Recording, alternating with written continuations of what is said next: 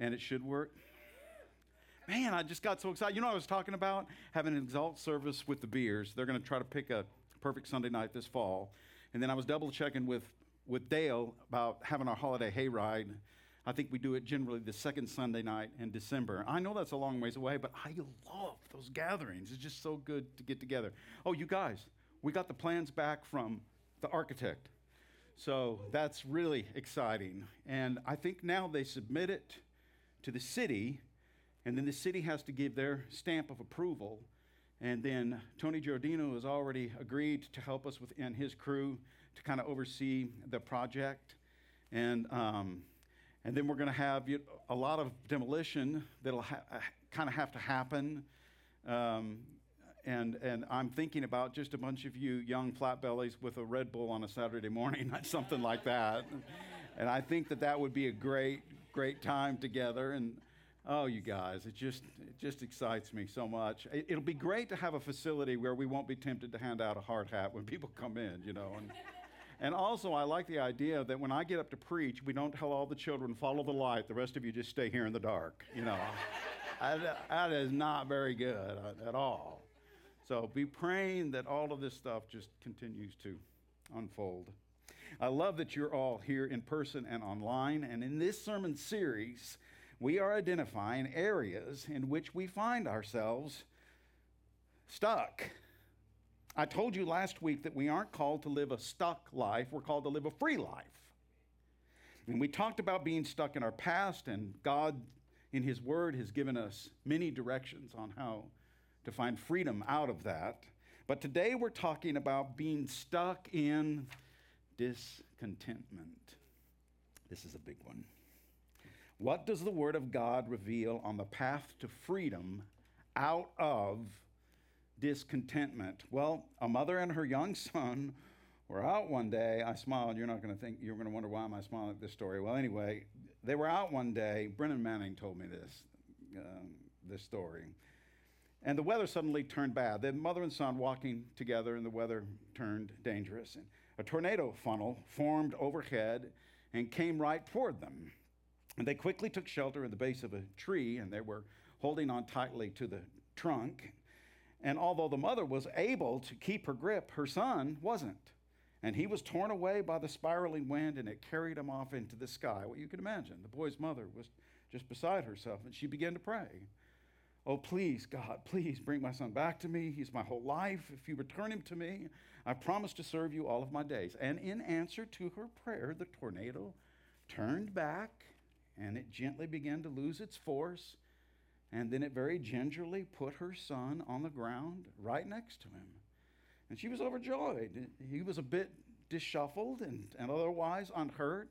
And his mother just couldn't stop kissing and hugging him. And then after a little bit, she brushed him off and stood him back and just looked him over. And then she stopped and she looked up to the heavens and she said, Lord, he had a hat.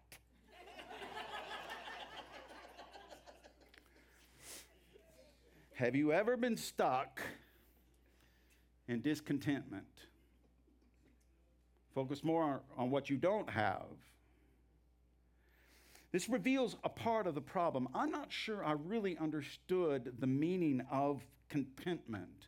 One man said he looked up contentment on the internet and an ad popped up that said, Looking for contentment? Find exactly what you want today. eBay.com. but is that where contentment is found? Will eBay get me unstuck from a life of discontentment? Someone said, Contentment has been praised more and practiced less than any other condition in life. Another person said, All the world lives in two tents content and discontent. If someone asked you, which of those tents would you say you're stuck in? What would be your answer? Webster defines content as having the desires limited to that which one has. And I don't usually take Webster to task, but I'm not so sure this is the heart of contentment. Does it really have anything to do with physical possessions, desiring just what I have? Does God's written word weigh in on this subject of contentment? Well, as a matter of fact, it does. Glad you asked. There are many references to contentment and how to become unstuck from discontentment. But my favorite one is in a letter written to the church plant in Philippi. Let me set this up just a little bit. When the writer of this letter wrote it, he was in prison in Rome. He was awaiting trial before a ruthless Caesar. But what led up to this moment in his life is really difficult to imagine. Let me go through the list. This man had endured many imprisonments. He had been whipped so many times he couldn't remember how many times. He had faced death multiple times. Five times the Jewish leaders had given him the 39 lashes. Three times he was beaten with rods. Once he was stoned, shipwrecked three times, spent a whole night and a day adrift at sea, traveled many long journeys back in a day when travel was dangerous all the time, faced dangers from rivers and from robbers and from deserts, had been hunted down by both Jews and Gentiles, endured many sleepless nights, went long periods of time without food and water, was left exposed in the cold night without enough clothing. You're getting the picture. This isn't a young man living a protected, privileged life. No, no. This is a 60 plus year old chained to a Roman guard 24 7, not knowing if tomorrow he'll be killed, brought to trial, or set free. And after enduring all of this that we know he went through, and you know there was more, after going through all of this, this is what he wrote. Look at the screens. I've learned to be content, whatever the circumstances. I know what it is to be in need, and I know what it is to have plenty. I've learned the secret of being content in any and every situation, whether well fed or hungry, whether living in plenty or in want. Are you catching this? Being content is not found in physical needs being met. Being discontent is not found in physical needs being unmet. Contentment has nothing to do with physical needs being met or unmet. Do you see why I take Webster to task just a little bit on this? Could this be the reason for the confusion on this concept? Is contentment elusive and largely unknown and unfound in our world and culture because it's falsely associated with physical needs being met or unmet? The Word of God explains here that being stuck in discontentment is when contentment is understood as something that's needs based. But as we just read, contentment has nothing to do with physical needs. The secret to contentment, the secret to becoming unstuck from discontentment, is in the next statement of the letter. So let's go back to those verses. Let me read them again, but let me tag on the answer, the secret. I have learned to be content, whatever the circumstances. I know what it is to be in need, and I know what it is to have plenty. I have learned the secret of being content in any and every situation, whether well fed or hungry, whether living in plenty or in want. I can do all this through Christ, that's the hymn, who gives me strength. Being content has nothing to do with physical needs being met or unmet. Being content has everything to do with Jesus. He's the only need. And being with Him is the only need that must be met. So, you want to be unstuck from living a life full of discontentment? Then start living with Jesus. Look at this from the paraphrase message.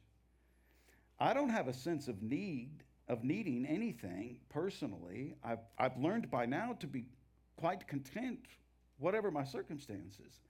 I'm just as happy with little as with much, with much as with little. I, I found the recipe for being happy, whether full or hungry, hands full or hands empty. Whatever I have, wherever I am, I can make it through anything in the one who makes me who I am. It has nothing to do with where we're going or even the road we're on to get where we're going. It has always been and will always be about who we're traveling with. The goodness of God has never been measured by the roads that we travel in this life. The goodness is found in his refusal to leave us on whatever road we're on. Some people say, if I just had a better life, if I just had a better road to travel in this life, well, things would be different. But y'all, what if you had a posh life with everything you ever dreamed of and more, but you weren't traveling with Jesus? So that meant you had no inner peace. What is a life surrounded in luxury with no inner peace? Well, we have one testimony after another in our world of what that looks like. It's misery. But you flip that coin and you put somebody in abject poverty that has nothing physically, but they're going through it with Jesus, so they have the inner. They're, they're fine. Maybe you've heard the story about the woman who told her friend whose child was very ill, Perhaps the Lord will be good and he will heal your son. To which the woman replied, God will be good whether he heals my son or not. Amen. That doesn't change his goodness. That woman knew where contentment is found. It's found in traveling with Jesus. It's found in knowing we can make it through anything as long as we're with Jesus. It was one of my favorite hymns as a little kid. Look at this first stanza on the screens. Anywhere with Jesus, I can safely go. Anywhere he leads me in this world below. Anywhere without him, dearest joys would lose their luster, they would fade. Anywhere with Jesus, I'm not afraid. Anywhere with Jesus, I'm not alone. Other friends may fail me, He's still my own. Though His hand may lead me over drearest ways, anywhere with Jesus, I can still make it a house of praise. Right before this last stanza, it reminds me my mom and dad, dad, I had a chance to be with mom and dad. They just celebrated 62 years of marriage. Can you believe that? 62! and they're young bucks. I mean, they look great. They're moving around. I, I just got I got to spend a little bit of time with them this weekend. It was just so much fun. And Dad said that he was googling up all the places he lived to see what the worth was now of those homes. and he found this one place, 1127 Cherry Drive. I remember it well. We, we all four of us kids were born there, and it had three bedrooms upstairs, and then it had a full basement downstairs. And the full basement didn't have any walls. It was just it was just open area. Well, when my little brother was born, I had two younger sisters, and then when my little brother was born, they thought, well, we'll put the two girls in one of the bedrooms, and then we'll have the baby Jay in the other one. That was before we moved out to the farm. Well, I almost said that was before Dad bought the farm, but uh, it doesn't make much sense. So my grandpa, my mom's dad, came and put me a bedroom downstairs in the basement. It was this big, huge basement, and right in the middle was this furnace where you could see the blue flame all the time. I'm a little kid. I had an obsession with house fires. I just knew. I knew our house was going to burn down. And they put this little beautiful bedroom, and they had bunk beds in it. Since it was in the basement, the very top of the wall was the window that went straight into the backyard. I every night unhooked that window and many times had practiced going in and out. My mom and dad are now finding this out watching this service online for the first time. I went in and out regularly just to know that if that house burns down, I'm out of here. I, I, can, I can do it. And then I started listening to what I was singing as a little kid. This last stanza, I can remember this as a little boy. Anywhere with Jesus, I can go to sleep. When the darkening shadows round about me creep, knowing I shall waken nevermore to roam anywhere with Jesus, It'll be home sweet home. Isn't it weird how truth, like, you know what that is? You, that's contentment. That's knowing oh, I, it's okay. Even if my house burns down, I, I got to get out the window, but I'm, I'll be okay. I must read you this letter from a Vietnamese pastor's wife. You're not going to believe this. She wrote this letter. The police closed at the church in the Vietnam in Vietnam where there when her, her husband, the pastor, was thrown in prison, and the, and the police forced the pastor's wife and her children out of their home. And they had no place to live but outside an apartment complex. So she wrote this My dear friends, you know, all around here we are experiencing hardships, but we thank the Lord. He is comforting us and caring for us in every way. When, when we experience misfor- misfortune, adversity, distress, and hardship, only then do we see the real blessing of the Lord poured down on us in such a way that we cannot contain it. We've been obliged uh, recently to leave our apartment for over two months and have been living on a balcony. The rain has been beating down and soaking us. Sometimes in the middle of the night, we're forced to gather our blankets and run to seek refuge in the stairwell. It's then that I laugh and I praise the Lord because we can still take shelter in the stairwell. I think of how many people are experiencing much worse hardships than I am. Then I remember the words of the Lord To the poor, O Lord, you are a refuge from the storm, a shadow from the heat, and I'm gently comforted. Our Father is the one who, according to the Scriptures, does not break the bruised reed, nor put out the flickering lamp. He is the one who looks after the orphan and the widow. He's the one who brings blessings and peace to numberless peoples. I don't know what words to use in order to describe the love that the Lord has shown our family. I can only bow my knee and my heart and offer to the Lord words of deepest thanks and praise. Although we have lost our house and our possessions, we have not lost the Lord, and He's enough. With the Lord, I have everything. The only thing I could ever fear losing is His blessing. Could I ask you and our friends in the churches abroad to continue to pray for me that I will faithfully follow the Lord and serve Him regardless of what the circumstances may be? As far as my husband is concerned, I was able to visit him this past summer. We had 20 minute, a 20 minute conversation that brought us great joy. I greet you with my love, Mrs. Nugan Tai Ann. I think she found the secret to contentment, and you know what? I don't think she risks falling in, into discontentment and being stuck. There's another person that's very much like her. A group of geography students studied the seven wonders of the world.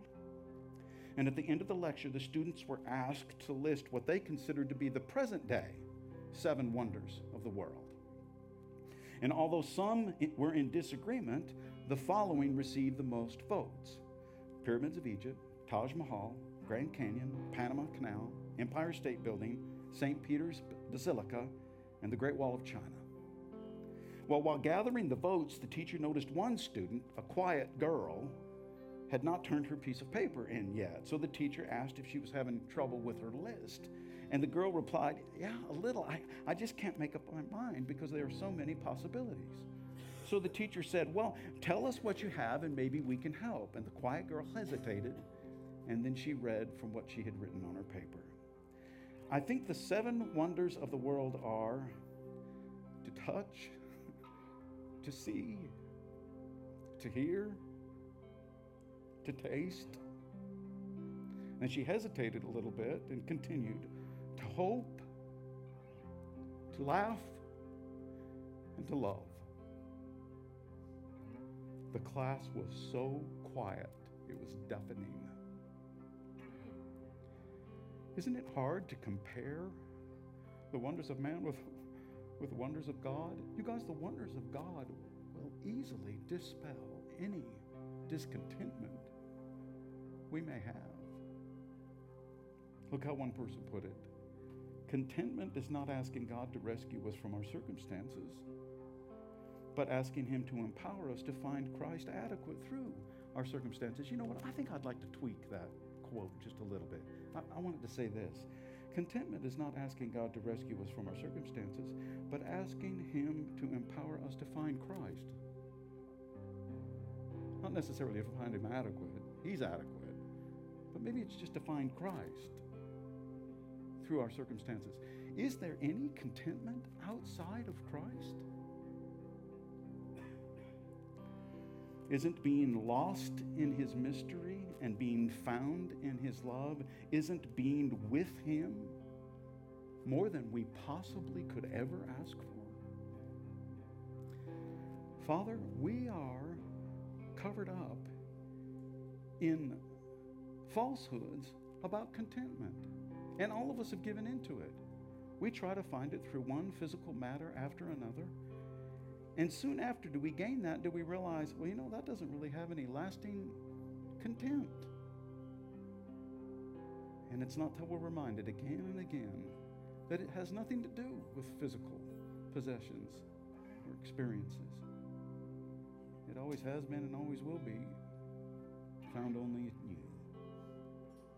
We sing this song because it puts that truth back into our hearts. Hear our hearts, Father, as we sing. In Jesus' name, amen. Let's stand as we sing this.